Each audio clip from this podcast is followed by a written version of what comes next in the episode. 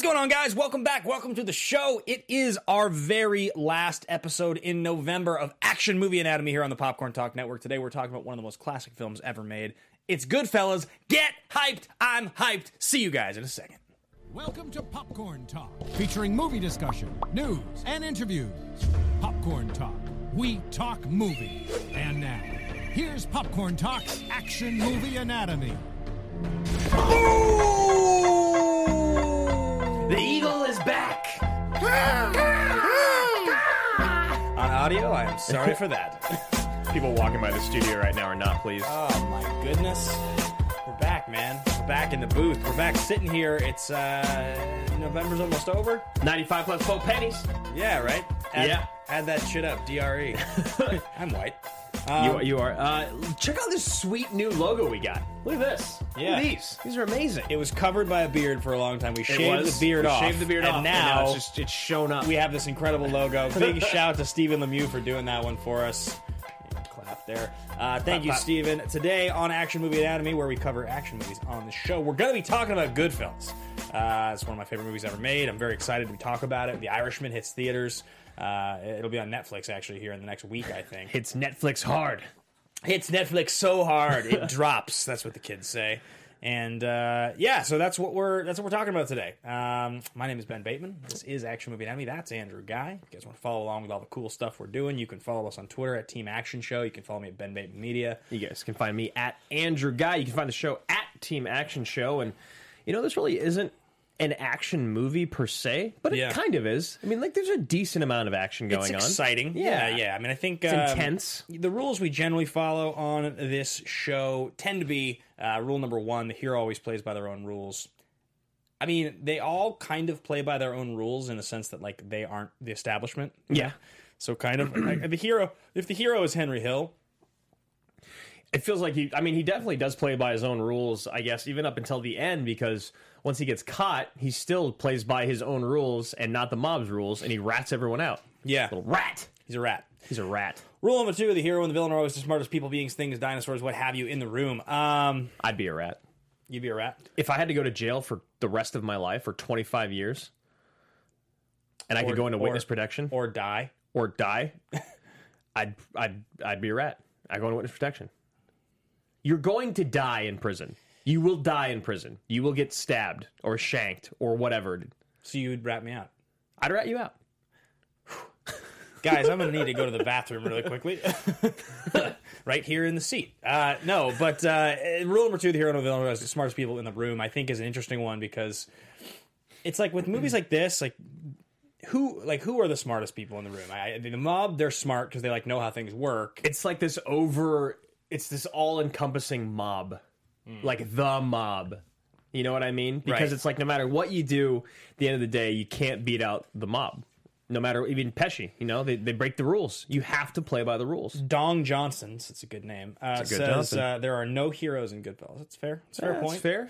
Yeah, and I think that's a little bit what the ending of the movie is supposed to be about. The rule number three, the movie is driven by police, military, political, mercenary figure. It doesn't follow that at all. And then rule number four, the movie contains a minimum of one explosion.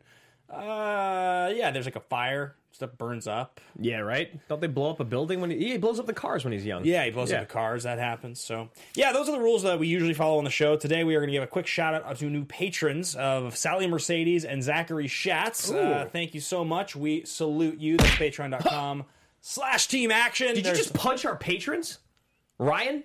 I might have. I might have. Sorry about that. Yeah. Sound effect punch. Were you just seeing if we were paying attention? Sally? Or And I might have uh, been seeing if you're paying attention.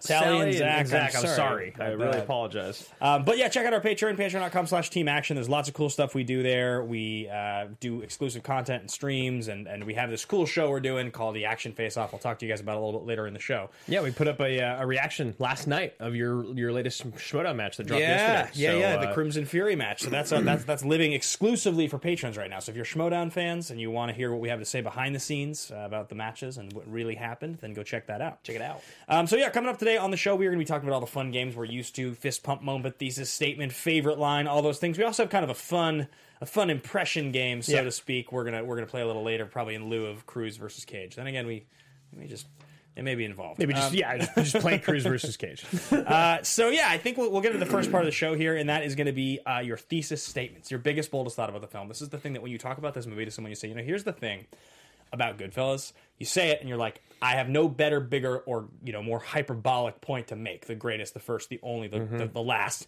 Um, and I'll jump in first with mine because I thought about it on the way here, and I feel pretty confident in saying, Goodfellas is the best movie of the 1990s.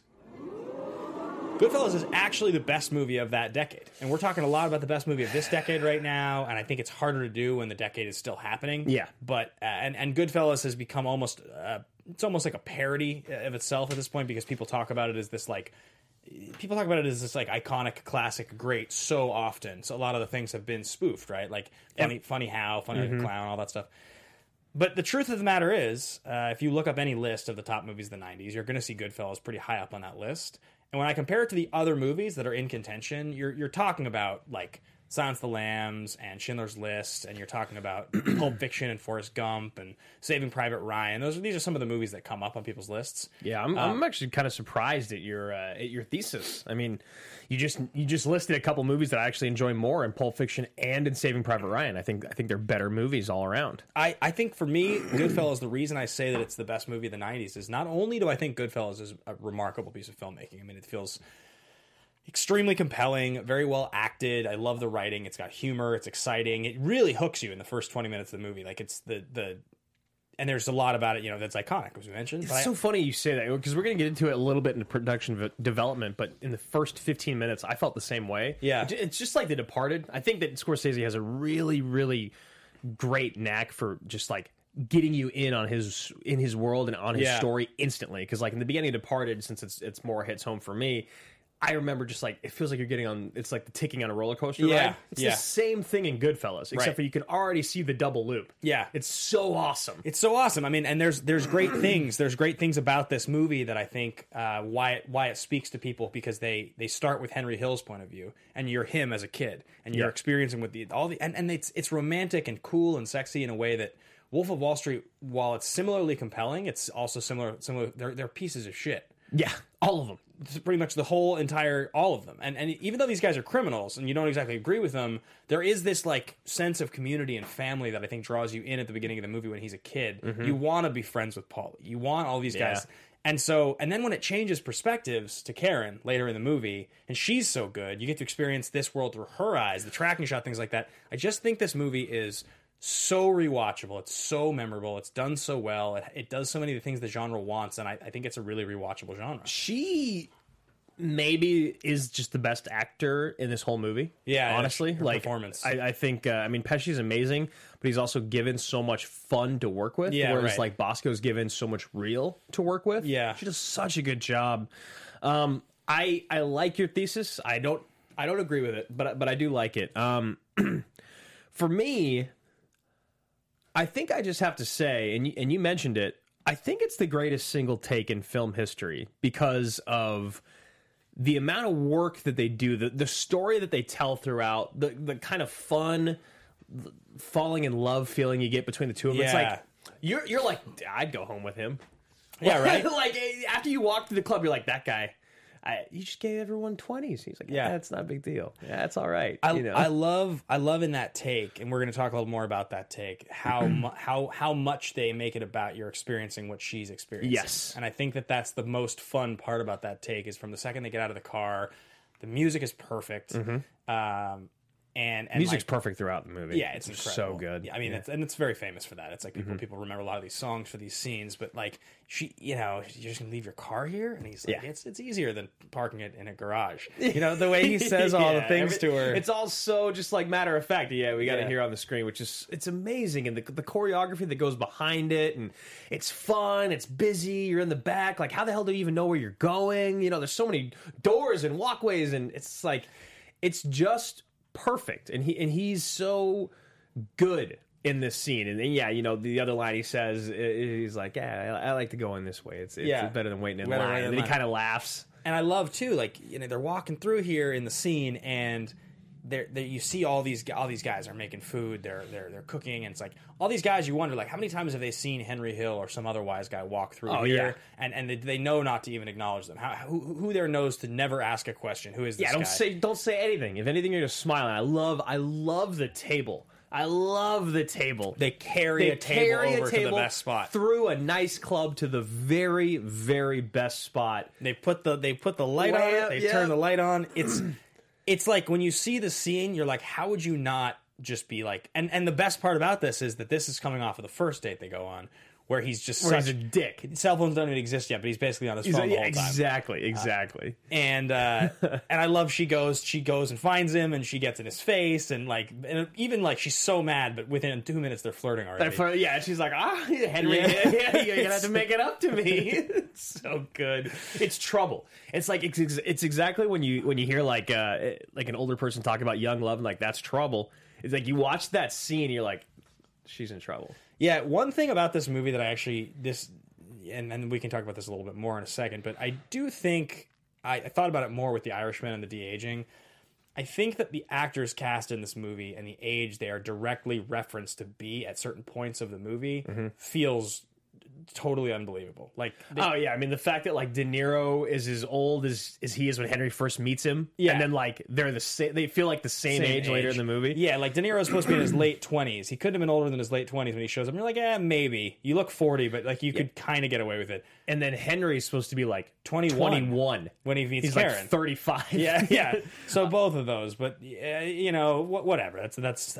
So really quickly, I gotta I gotta give a shout in the chat here. We got we got a VIP in the chat. Okay. it's a Miss Steph Sabra Steph Sabra. hanging out. She's What's talking Steph? about how much she loves this scene. I, I wish we would, I wish we would have brought you on the show, Steph. Yeah, that would have been perfect. Have you seen Knives Out yet? I'm pretty sure she has. She, we could bring her on for that. yeah. Yeah, but we're glad you're here, Steph, hanging out. Steph is the greatest, guys. Go and follow her on Twitter. Go follow her on Instagram. She's just cool. She's just, she's a cool, cool. She was on here uh, with me on Deadpool. It was, a, Yeah. it was a great show. So back to Goodfellas. Uh, those are our thesis statements. Let us know if you guys have any other great thesis statements in the chat. Um, yeah, I just think it's the greatest, man. It's just it's the best single take. Yeah, we're uh, we're we're discussing and I think seriously leaning into doing a tracking shot inspired episode on the Action Guys this Yeah. week, and uh, that's kind of inspired by this. I mean, I found I found when I watched this scene last night, and again, I've seen this movie probably. I don't know. This is probably the twelfth or thirteenth time I've watched this movie. I've seen Mm-hmm. this movie as many times as I've seen most of my favorite movies, and it's in my top ten favorite films ever. My third time. But watching the tracking shot again last night, I, I honestly was like, my jaw was dropped. I was enjoying it so much, almost like in a way I never had before. Yeah. Maybe just like the last couple years of my life, I've watched so many more movies than I ever have before.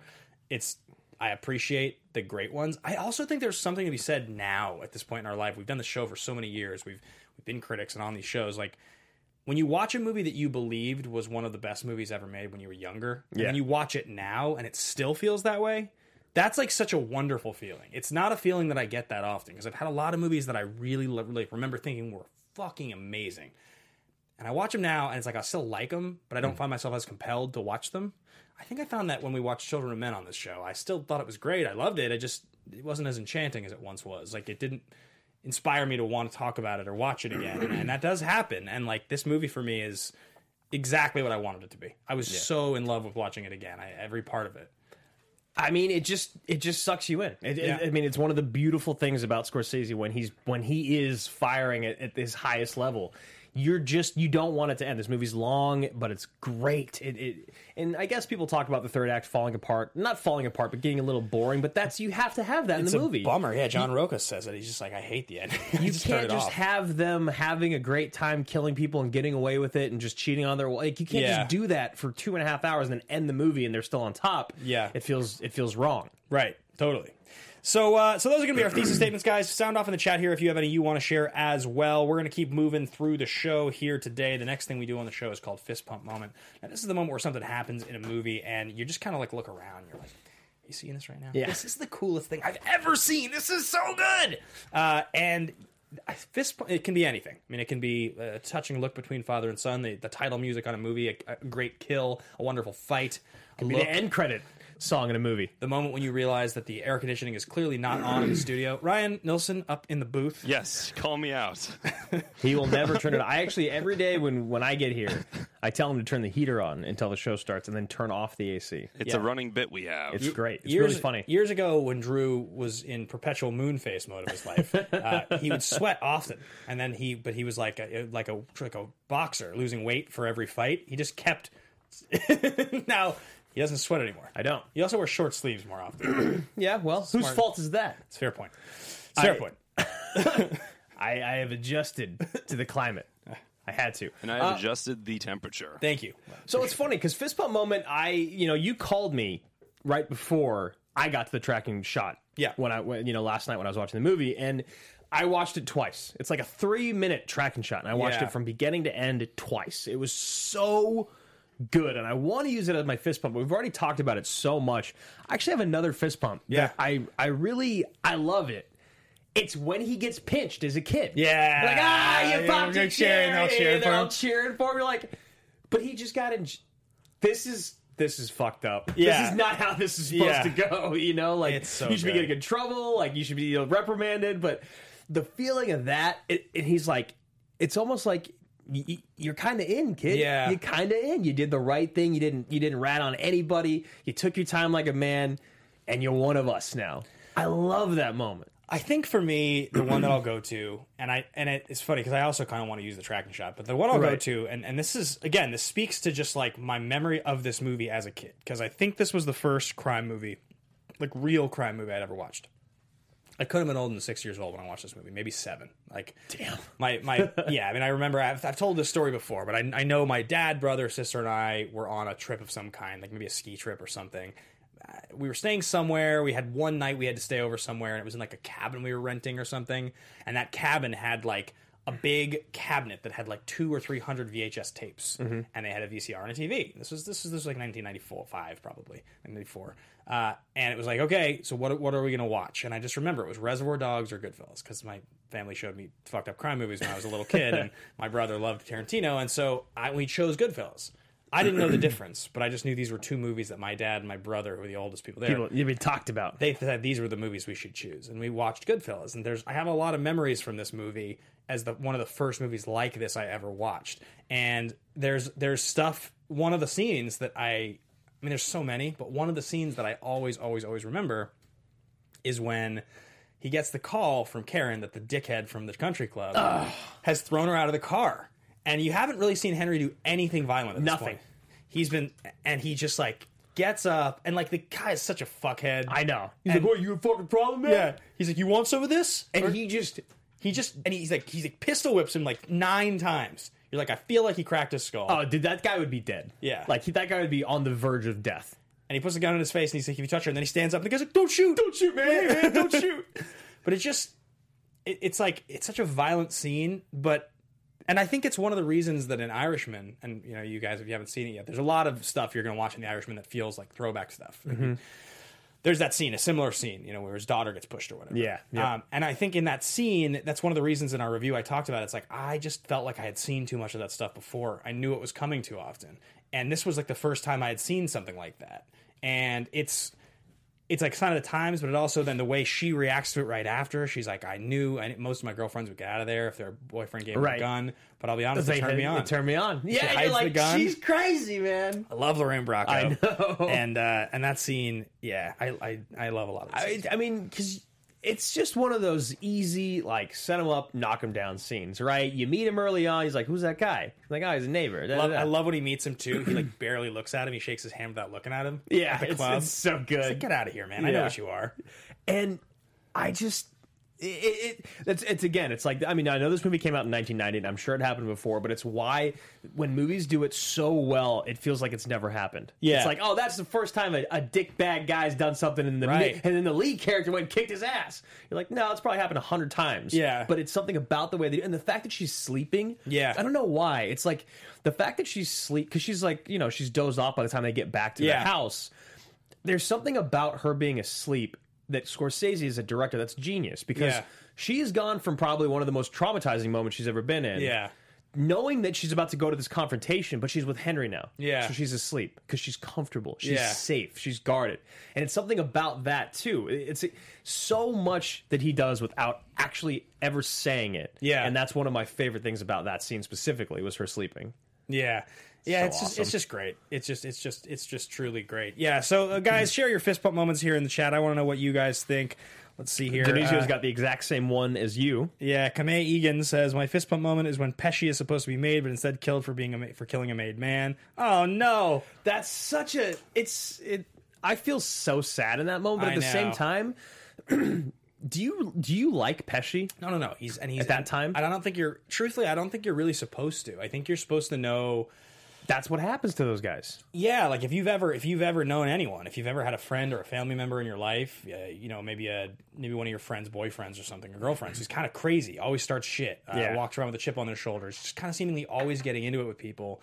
You're like the reason that you don't want to hang around people like that is for exactly reasons like this movie, which It's gonna is happen. Something bad's gonna happen eventually. and the stakes in this world are that you kill someone and then you get killed for it. Yep. But like you know, it's just that it's just an analogy for like regular non-violent life, where it's like, well, maybe you're hanging around with the person who you know always leaves early from work. Now you're going to get associated with that person. You know, it's like that's like why you do shit like that. It's like Mm-hmm. that person, you know, uh, rubs off on you, that kind of a thing. So I think when he dies, he it's he's sad because he's their, Because yeah. it's it's after he kills the kid. That's the biggest problem. It's Michael after, Prioli, yeah, Yeah, it's like why? Yeah. Just because you're a psycho. You shoot him in the foot, so he says "fuck you" and you kill him. Yeah. like come on, man. Well, there's also, I think, the, one of the other wonderful things about this movie is there's so many guys that are in this world, this mafia world, that that uh, would show up later in other projects, like The Sopranos. Like half the cast of this movie shows up in The Sopranos. Oh yeah, there's so there's so many people that are just like, oh, you're in mob movies. Yeah, Paulie Walnuts shows up at the beginning of this movie for a second. He ends up as a that kid, Michael Imperioli. That's Christopher. He's one of the main Sopranos. And, yeah, and, and, and also isn't uh isn't the kid that Henry Hill's with at the end of the movie in the car? Is that the yeah, um, he's like he's like he's like I'm not a cop. I'm your fucking cousin. Is that him oh, interesting. as as a kid from The Departed? Maybe I'm, not pre- sure. I'm pretty sure it is. I, was- I was looking at the scene at the end because at the very end of the movie when Henry's Yeah. losing his mind, he picks up the kid for a little bit. I'm like 99% sure it's him, but I, I, I could be wrong. Well, yeah, the last uh, and then the last and most important character from this show that ends up in Sopranos, obviously, is Lorraine Bracco. She ends up as the as Melfi, the one of probably the two main characters in the show. Um, so, anyway, guys, we're gonna continue moving on through the show here. Hmm. A little indigestion apparently going on. Um, we are gonna start talking about star profiles, where these guys were in their careers. So it, it's interesting. We list two two here. We usually go through two. Yeah, I'll probably pull Pesci's up as well. Yeah, and maybe Bracco too. Honestly, Okay. she gets the she gets an Oscar nom for this one for supporting actress. Mm-hmm. Um, but you know, Liotta, interestingly enough, really had been known the previous year for Field of Dreams in '89. That's that's like that's like the thing that he showed up in that most people remember him from because he only has a couple credits. You know, Dominic and Eugene '88. I don't know. And Something Wild is the Jeff Daniels movie. Um, you know, so that's and that's '86. So like, really, it's it's Field of Dreams into this. He gets cast, I think, in Goodfellas because of Field of Dreams, where he plays Shoeless Joe Jackson. Um, It's an interesting yeah, it's segue. jump, you know? Yeah. Um, I have not seen Dominic and Eugene or Something Wild. Uh, I've seen Field of Dreams, obviously. Yep. he's, he's good in it. I um, I'm not the biggest fan of Ray Liotta. Yeah, interesting. I, I really like him as Henry Hill. Uh, I think that he's he's the weakest actor in the movie. Hmm. Um, but there's just something about him where I feel like he's always he should have been a bad guy then instead of a good guy. I don't I don't know why. It's Hmm. well, yeah, I mean, he did, he does end up playing a lot of bad guys Yeah. over over the years. Uh, you know, in a lot of crime movies too. I mean, I, I can't remember the movie where he like drives someone out. He like drives someone like way far out, like he's gonna kill him because he's a crooked cop. I think it's the place beyond the pines. He drives Bradley Cooper way out somewhere, and he's a kind of a corrupt cop. Okay. he's kind of a corrupt character in Copland. He's in that. Um, you know, Liotta shows up in a lot of stuff. I'm pretty. I mean, he's in Identity. Um, he had a pretty big career, mostly based on this movie. Yeah. I mean, it's basically he basically does Field of Dreams and this, and then from then on, he's like real famous. He's like A list famous at that point. Um, Which makes sense. I mean, you talk about two of the biggest movies ever made. Yeah. and he's he's a big part of them. Uh, Pesci recently, or he did uh, Barry's Wedding or Betsy's Wedding in 1990. He also did The Legendary Life of Ernest Hemingway in '89 and Lethal Weapon 2 as Leo, obviously in Leo Getz. uh, 1989. So it does feel like it's just because of, I guess, Once Upon a Time in America plus I mean, he was in Raging Bull. He's just, he's just around. He's been working. He'd already been working for a while. because his breakout is Raging Bull, and that's eighty, and and he had to be. He was working at a nightclub apparently, famously. He didn't want to do it. And yeah, he's been told. I've heard so many stories about people just like Joe Pesci just is like, nah, I don't want to do it. I don't want to act, right? Yeah. So like, and he gets kind of convinced to do it, and that kind of breaks his career wide open. And then you know he has a career basically. Really, he has like a ten year run, like a big ten year run. Mm-hmm. Um, but we talked about the the whole Pesci thing. He he he had a music career, and he released Yeah. He released an album shortly after he did Goodfellas. I love that when we mentioned this, we were talking to uh, John Roca and Mark Reilly. And They were like, "Oh yeah," and then like one of them listed the song name. The other was like, "Yeah, I had that on my phone or whatever." I'm a wise guy. He, he has a rap single called "Wise Guy" where he's rapping. It's bet a, it's a real thing. really good. Ryan, if you want to, yeah, Ryan's Oh, way I've heard this entire album. Why? You've heard the whole album? I've heard the whole album, and there's a crazy one called 21 that That's whole- I've, I love Just that you've heard the whole thing. Yeah, wise guy is pretty classic. He like he I mean he's full on rapping. He's going, you know, he's going Shaq before Shaq did Shaq. I um, need it. I need this in my I life. right here. Okay, it's gonna it's gonna queue up, and then we'll talk a little bit about De Niro and Bracco's careers, It's a bitches that'll get you. It's the bitches that'll get you, right? Vincent LaGuardia Gambini is the name of his album. It's a bitches that'll get you. Wait till you hear it. Drive by. I'm a wise guy. Is that him? No, I uh, just stop by That's definitely him. with a couple of guys. That's him. oh wow, and I take your eyes. he takes her eyes. I'm a wise guy. I'm a wise guy. But I think he started. I think the verse he like properly raps, right? Right? I made man in fact like my ass is fat. Catch Joe in Bermuda, throwing him back. Yeah, right. No tequila with a straw hat. Put the president on hold. Tell him I call him back. Tollway zone. Was the president on hold? President on hold. Tell him to come Committed. back. Yeah, she's acquitted. I'm I a do good drive-bys. I'll tell I you take your did it. eyes. Freak scenes with your wife last time I hit it. Cause I'm a That It's amazing. is appallingly Yeah. good. When I heard it a few weeks ago for the first time, I was like, "This feels like this is a joke. Yeah. like somebody is spoofing." Like him. Andy Samberg dressed up yeah, as Joe, Joe Pesci, singing right? But that's real. That's entirely real. Um, so yeah, that's that's. Uh, and he, I think he just released a new album. God. I think he just released a new album. What? Yeah. Like now? Yeah, yeah. He's got a Christmas song out, I think. Are you joking? And he curses and he calls Santa like a fat piece of shit in the first like minute, I think, or something, something like that. We You're like, probably I don't think. It's called Pesci dot dot dot still singing. Yeah, there you go. Wait, that's the name of the song? It's the name of the album. Oh, okay. I, okay, that, that makes a little bit more Amazing. sense. Well, because he had done an album long ago, like before that one, the Vincent LaGuardia Gambini. He had done an album like back in the seventies. okay. He wanted it like music was like a thing he liked. So anyway, it's totally crazy. So well, let's talk De Niro because he's when you look at the the, bo- the box cover for this movie, he's front Yeah. and center. Yeah. and it's funny because it doesn't actually feel like he's the main character. He still feels like a supporting character in this movie. Yeah, he definitely he definitely feels like a supporting character to, to Henry Hill, but it makes sense. It's De Niro in a Scorsese movie. Um, he did uh, Stanley and Iris in '90, We're No Angels in '89, and Jackknife in '89, which I actually don't know those movies. Other- I mean, I know We're No Angels, but I've, I've never seen any of them. Yeah, I've, so I've seen I've seen Jackknife, I've seen We're No Angels, I've never seen Stanley and Iris. Um, he's he's like so much more famous than all Anyone the rest of the cast movie. at this point. Yeah. because like by 1990, you know, you would you would say it's like De Niro and Pacino came out around the same time. They started like blowing up around the same time. Mm-hmm. But then Pacino's 80s were bad. Like aside from Scarface, he like isn't really in very many movies. His big comeback is kind of the 90s.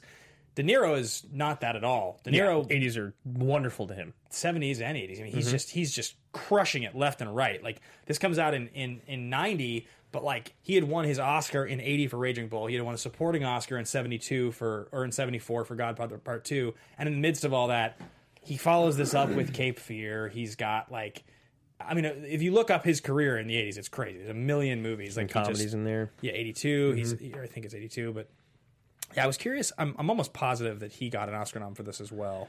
And uh, and then you look over at Lorraine Bracco, and she did Sea of Love in 1989, but her scenes were all deleted. She did Up to Date in '89, The Dream Team in '89, and also Sing in '89. So she was in four movies that were released in '89, one of which she was deleted out of, or edited out of. That's a Pacino movie, which I don't really know anything about. Um, and and again, I'll say it. I think, I truly do think she's she's the best. Her and Pesci are the best actors in this movie by a mile. You mean in terms of their performance in the movie? In the movie, Yeah, yeah. In in the movie specifically, yeah, yeah. I'm not gonna I'm not gonna say she's a better, you know. actor than De Niro. Than Yeah, De he- Niro He, is. didn't It's get the tough. Oscar nom for this. Uh, I, I think because you know Pesci got it, they probably pushed for Pesci instead of De Niro. Yeah, because he can't. I think they both would go supporting. Yeah. and Pesci wins it, which he should. Yeah, yeah. I mean, uh, it's it's a career making performance for Joe Pesci. It's the it's the most memorable thing he ever does. He has super memorable scenes. But yeah, I mean, De Niro. The other thing I noticed is when De Niro shows up in this movie, I like so much how cool he feels. Like he when he first walks into that bar and he's like Jimmy Conway. Everybody knew him around town. You know, he, You he give the doorman a hundred dollars just for opening the door. just for opening the door, and he Yeah. gives him the money, and he's like, "Keep him coming." And he's Yeah. like, "I want to meet you, introduce you to Henry the Kid." And you're like, yeah, he just leans over and gives him the twenty. and you like look at De Niro and you're like, you're just the coolest. Like if Yeah. I met you and I was Henry, I would think you were actually the coolest thing that had ever happened. And he does. And the way He's he like, says- I would need to be that guy. And he says he's like, you know, but the thing Jimmy liked most was stealing. He loves stealing just to steal. He's the, he's the guy that rooted for bad guys to win in the I- movies. I wrote that down. He's the type of guy that roots for bad guys in the movies. Yeah, I love that line. line. There's so many great lines in this movie. It's So memorable. It's funny because all the all the most iconic ones almost overshadow one. But you're just listening to the movie and just this little dialogue they have. You're like, that's a gem. Yeah. that's a beautiful line right there. And I also think there's something about. So we'll, we'll continue kind of going through the movie here a, a, a little bit, but I think you talk about the different scenes in this movie and the things that have lived on for people. It's it's lines, it's scenes, it's even just visuals. I mean, we talked about the mm-hmm. tracking shot. You talk about cutting the garlic with the, razor blade. I know. It's one of the It most in memorable scenes in the whole movie. It's like why? Yeah. What is it about that garlic? he's like he had this amazing way of doing the of doing the you know where he, the garlic where he Yeah. would liquefy in the pan. Yep, yep. You know? Liquefy in the pan. You think about that. He's like, you know, blah blah blah. You always have the greatest sauce. A little, it's a little too oniony for my Yeah, taste, but it was still a good sauce. a good sauce. They're yeah. always cooking. Yeah, it's it's it's really really funny. It's um it just works so well. So let's talk a little production because development. again, it romanticizes all the worst things in life. Like Right. you're a murdering, stealing, cheating on your wife gangster who's probably going to die. Yeah. and then you're going to go to jail. And you're like, that all looks awesome. Yes, so awesome. Uh, so Goodfellas is based on New York crime reporter Nicholas Pileggi's book Wise Guy. Martin Scorsese did not intend to make another mob film, but he saw a review of Pileggi's book, which he then read while working on the set of The Color of Money. I forgot The Color of Money. That's one of my favorites. Yeah. Um, he had always been fascinated by the mob lifestyle and was drawn to Pileggi's book because it was the most honest portrayal of gangsters he had ever read. After reading the book, the filmmaker knew what approach he wanted to take to begin Goodfellas like a gunshot and have it get faster from there, almost like a two and a half hour trailer. That's cool. I think it's the only way you can really sense the exhilaration of the lifestyle to get a sense of why a lot of people are attracted to it. That's cool. Scorsese saw Goodfellas as the third film in an unplanned trilogy of films that examine the lives of Italian Americans from slightly different angles. He's often described the film as a mob home movie that is about money because that's what they were really in the business for. That makes sense. Interesting. Yeah. So, uh, you know, talking a little bit about Scorsese here and kind of uh, where he was in his career by 1990. You know, eh, I don't, I don't know how much more famous Scorsese got after this movie. If you think about it, like I mean, do you feel like he's just he just was by the this time point. this comes out, he's been making movies for 15 years prominently, like over 15. But he's been big time movies? yeah, I mean, I mean, like Taxi Driver is is mid '60s, and Raging Bull is '80, and you have movies in there like King of Comedy, and you have movies in there like The Last Temptation of Christ and, and Color of Money. I mean, these are these are big time movies that are winning Oscars, that are being nominated for Oscars. Uh, so by 1990, when he makes this movie, there's a lot of fanfare and a lot of hype. But I was actually thinking about the movies that he makes in the '90s after this, and it's like, I mean, Cape Fear is pretty memorable. It's good. I like 91's Cape Fear, but it's definitely not as famous yeah. as Cape Fear's it's not bad. Yeah, um, De Niro's weird in it. Yeah. super weird. Uh, Casino is like the less is like the less unique version of this. I this. just don't remember it all, but I know you watched it recently. You said it's still really It's good. fantastic. I mean, like, Bringing Out the Dead is really forgettable. Kundun is really forgettable. Like, yeah, we have a, actually a really good question, uh, a question of the day about Scorsese's career. it feels like it's not until Departed that he really makes another movie that's like Oh yeah, that you level. Yeah, you know, and then his and then his last ten years since Departed, he's gotten he's had a bunch of had a movies few of 'em. that were that were super memorable again. Um, but yeah, I mean, obviously, I, I would argue there's a.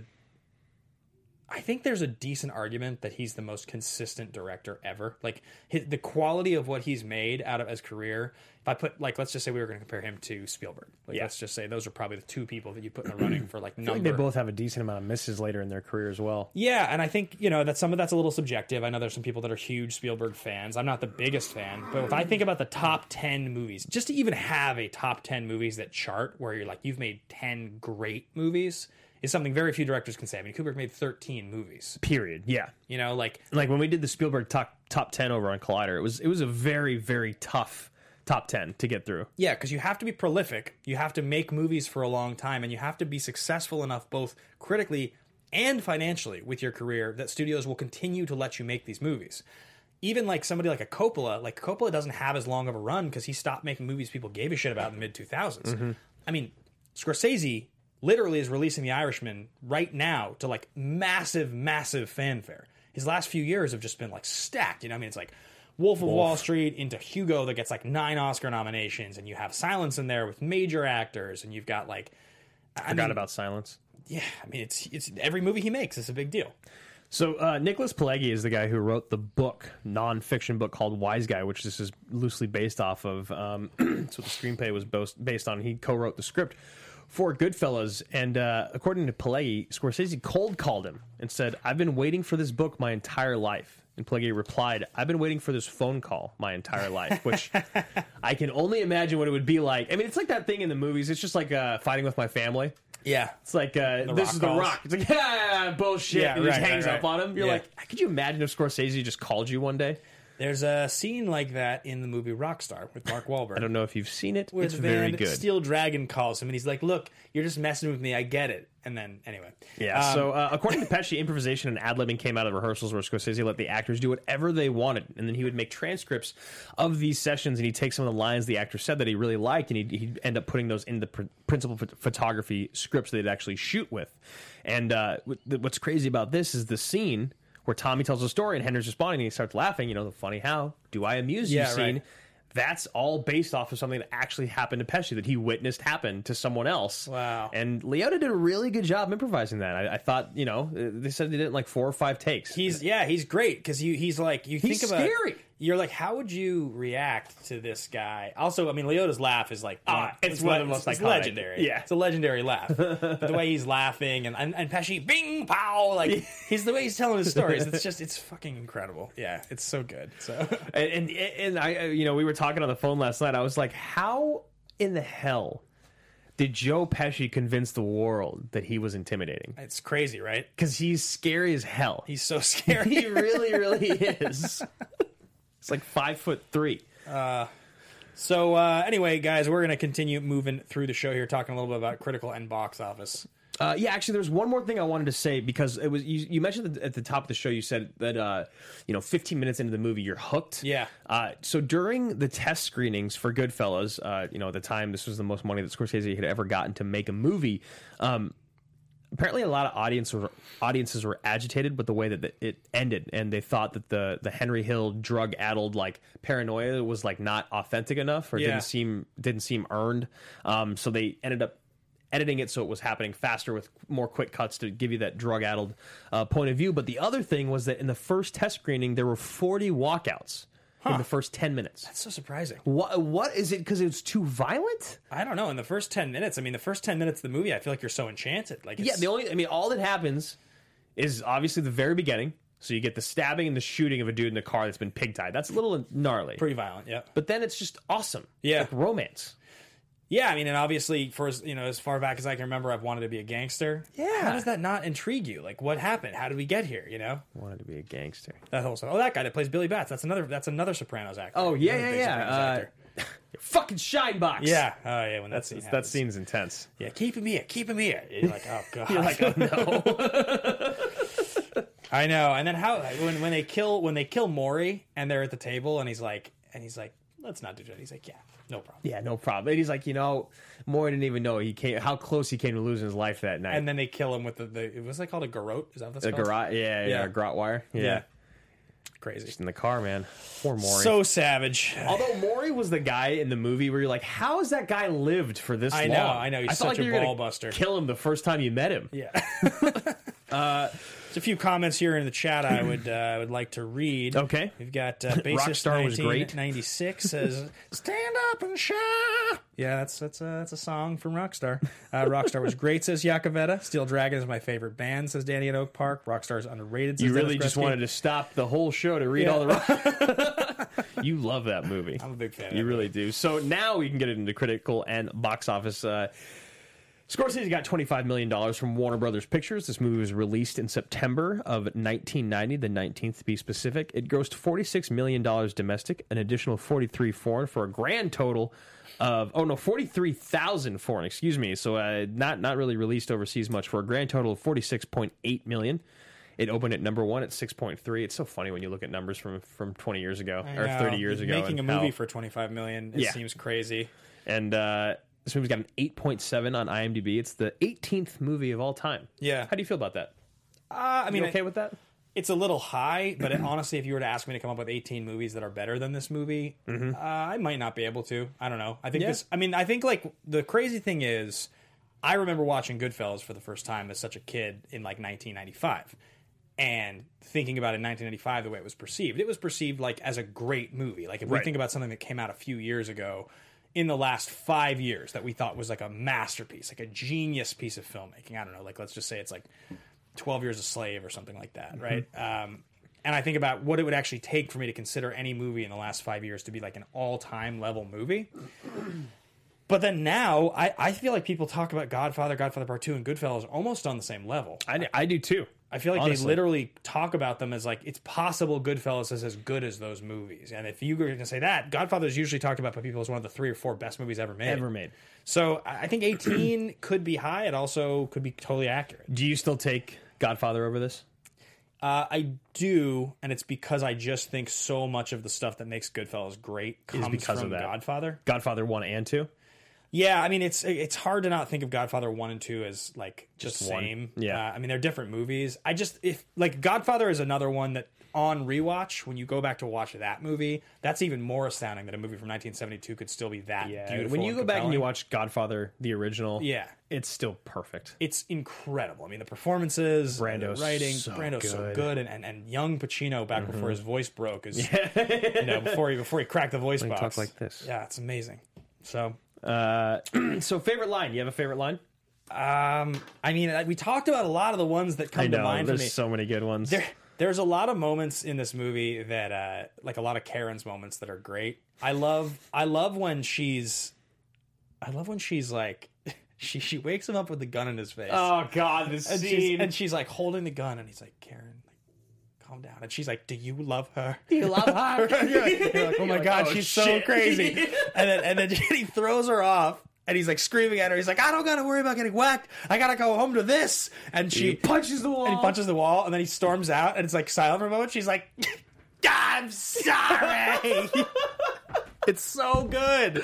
You're like, you're so fucking crazy. It, I love, and she's and she plays crazy in this amazing way. Like I love when she throws his keys out the window. You're not going anywhere without your car. Yes, you're like that is the crazy wife that I need. That's the woman I need in my life to set me straight. Uh, there's a whore living in your building. Janice Rossi, there's a whore. Mr. Superintendent, there's a whore.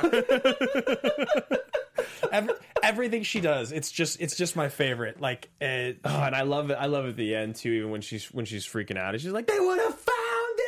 she, Like, you know, what she is amazing is that scene when she's cutting open the bag of cocaine. Talk about physical acting when you're not saying anything. Yeah. how effective that scene is. She looks so cracked out. She looks so crazy, and then she like puts the gun in her like loose panties. Yeah. like there's that scene always has been memorable to me. it's. I mean, she's she she's the only wife that could have could, could have stuck it out with Henry Hill. I mean, honestly, she's she's such a badass.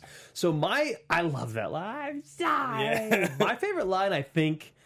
I think it, it comes really early in the movie. Uh, I do. There's actually cut two of them that come early. I it, it is part of that that first ten minutes where it says Paulie might move slow, but that's because he didn't have to move for anybody. There's something about that again, and he's just standing there, and they all stop fucking around. Because how unbelievable is Paul Sorvino before he ever says a word in this movie? So good. He's- just his look. He he's probably the best cast person in the movie because he, how effective he is as a character before he even speaks. Oh, and the look that he gives Henry in the courtroom when he asks him to identify him, and he's just like, I know too because I because I that's you know people talk about the ending in the last twenty minutes of this movie and how they don't like it, but I do think when Henry goes to see him and, and he gives him the thirty two hundred dollars and he says now I got to turn my back on you. Yep. That's such a sad scene and it's again it's just such a It is. done so well and his his expressions man he he really he's like, that's it. That's all I was worth to him. After all that, thirty two hundred bucks. Yeah. you know. Uh, and then the other line that I love, he's like, two things I got to tell you. One, never rat on your friends. yeah Two, and always keep your mouth oh shut. keep your mouth shut yeah Jimmy Conway man Jimmy Conway, bro. Yeah, so those are my two favorite lines. We got a great question here from our boy James Spence, which is also a great time to do our action industry shout out. James Spence is kind of the production coordinator of all things action industries. Ben and I have so much going on that James does a very, very incredible job of kind of making sure that we kind of hit the deadlines that we need, make sure that we're working on these. We got a lot of ideas, a lot of projects that are coming up, and James kind of helps make sure we're still on track, us and the entire team. Yeah, hundred percent. So James, thank you. We salute you for Salute all to you, the my work friend. you do. So James's question. says with movies like Hugo Kundun, The King of Comedy, New York, New York, and Alice Doesn't Live Here Anymore, is Scorsese the most diverse director working today? Or maybe ever. I'm adding that in myself. And what could he do next to surprise you? So I know what he could do next to surprise me an incredible rom com. I'm serious. Like a really Like a, like a really like an actually good like like you talk about notebook level romance, Yeah. but like a rom com because there's one thing that Scorsese doesn't get enough credit for. He's fucking funny, dude. his characters are really funny. They're so funny, Yeah. and he picks great writing, and he's got great comic timing. I mean, you look at Wolf of Wall Street, and you're like, that person should be a com- just a comedy director. Whoever Yeah. made that movie? Oh, it's Martin Scorsese. I totally agree. I totally agree because I- the the more I thought about it afterwards, the more I was like, and this is on my recent rewatch of of uh, Wolf of Wall Street. The more I was just like, man, like to be seventy one years old and still have that sharp of a sense of humor, and to be that like to be able to make a movie with such depraved but like right now feeling characters. Yeah, That's a, that's a hell of a testament to how much he still really has it. Like he's still got it. He does not feel Oh, 100%. Like you watch a Clint Eastwood movie, and even the best Clint Eastwood movies in the last ten years, they're very old fashioned, Mm-hmm. and you and there are issues with them in some ways where you're just like subject matter, maybe point of view, political point of view. This is like a little harder to just like feel like I'm watching something fun. it feels like Scorsese's continued to evolve with the times. Yeah, and, and you know Spielberg again. You talk about Spielberg. I don't really like Spielberg movies much these days. I I, I see them all. They're okay. They're some are better than others. It's not like Ready Player One was bad, and and you know like War Horse is fine, and, and the Post is is pretty good. Spies is pretty good. None of them feel like they're doing anything right now that's just like I need to see that movie. like you would give up every movie you just said for Wolf of Wall Street. I would literally erase every single movie that that Steven Spielberg made after Munich, every single one. In uh, yes, including War of the Worlds. Yeah, I mean, I would give up Munich too. Honestly, I think I would probably give up every single. Munich's good, dude. I mean, Munich's so good, but I, I'm just thinking. Okay, Catch Me If You Can, Minority Report, 02. Every single movie that Spielberg has made since 2002, I probably would burn in a fire to keep Wolf of Wall Street. like, Somewhat fair. I don't. I mean, honestly, like I, Munich's not that good. It's good. It's Yeah. It's good. It's and good. War, War really of the good. Worlds has a lot of really redeemable stuff. Like I like a lot of War of the Worlds, but neither of those movies are even close. Right? Like it's just there seems to be something with Spielberg's movie making in the last 10 to 15 years where it doesn't feel as fresh as it once did. Yeah, we got uh, uh, once again our good friend Dong Johnson hanging out in the chat. He said Clint is frozen in time. That's actually a pretty interesting way to put it. It's, it's starting to feel like. Uh, not that Spielberg is frozen in time, but the next thing that he actually writes here is that uh, Clint is stuck in his ways. That feels like Spielberg. Yeah. Clint feels frozen in time. Yeah. Scorsese feels like he's ever evolving. And um, The Irishman obviously felt very, very repurposed to me, but again, Wolf was not that long ago.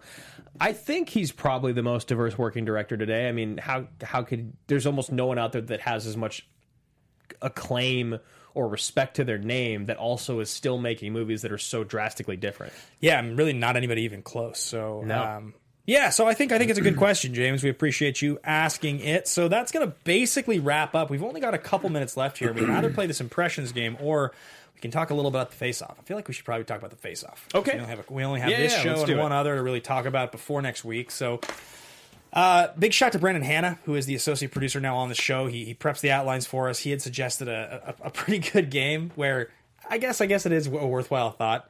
What if Cruz had been Pesci? Am I funny to you? Funny like, how? like like I amuse you, funny like a clown. Funny like a clown. Funny like a clown. Yeah. Do I amuse you? How am I funny? You, you sit here with me, think I'm funny? I'm funny like a clown. I'm here to amuse you. How how the fuck am I funny, Henry? How am I funny, Henry? Yeah. What? A mighty cove. Yeah, I don't have to read for this. I'm here to amuse you. How am I funny? How am I funny, Henry? Let's do some improvisational comedy. Uh, funny like a clown. Excuse me, Albert. I I, I need to get out of funny like a clown. Rest in peace, Albert Finney. Albert Finney, my boy.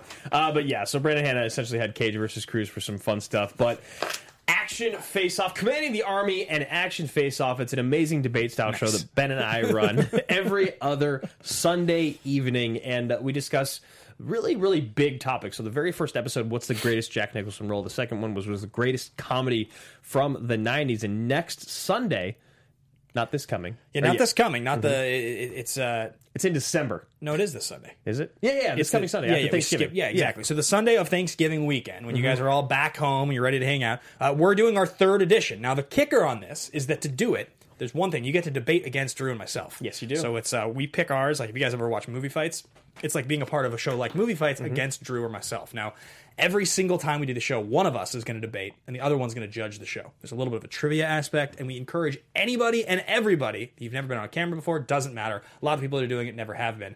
It's available to patrons and patrons only. So patreon.com slash team action, even if you're a $1 patron, you can submit your choices and we can pick you to be a part of this thing. We have a bunch of new people that have upgraded and joined recently who have been submitting. And this Sunday, the Sunday after Thanksgiving, uh, the date we should probably know offhand. We Yep.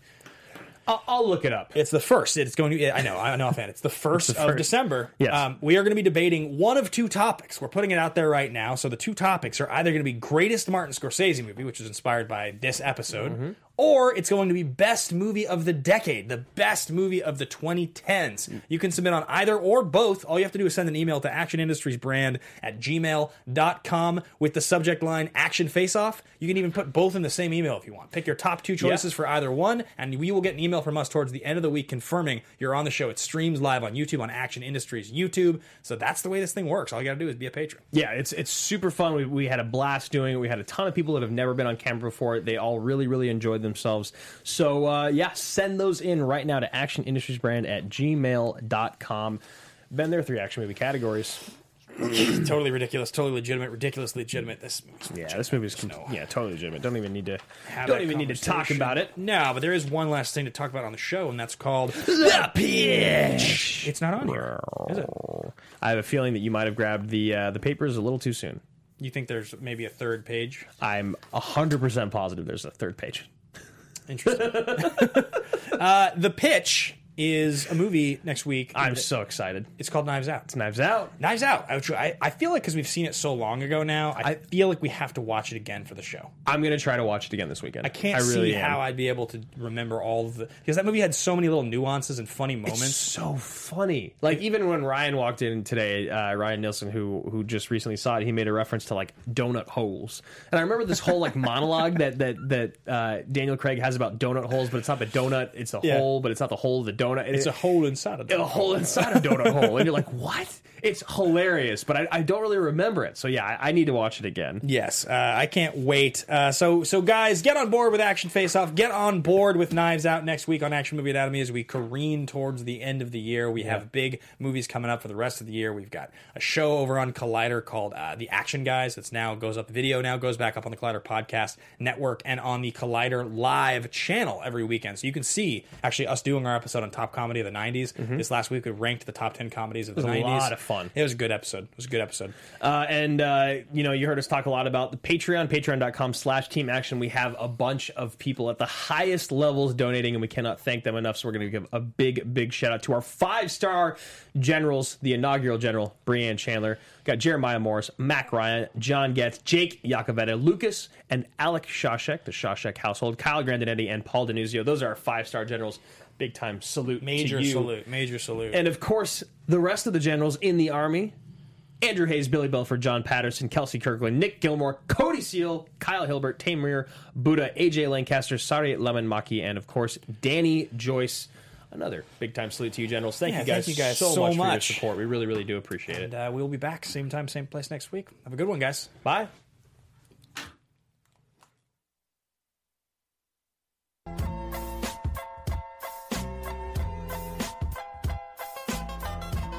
Producers Maria Menounos, Kevin Undergaro, and the entire Popcorn Talk Network, we would like to thank you for tuning in.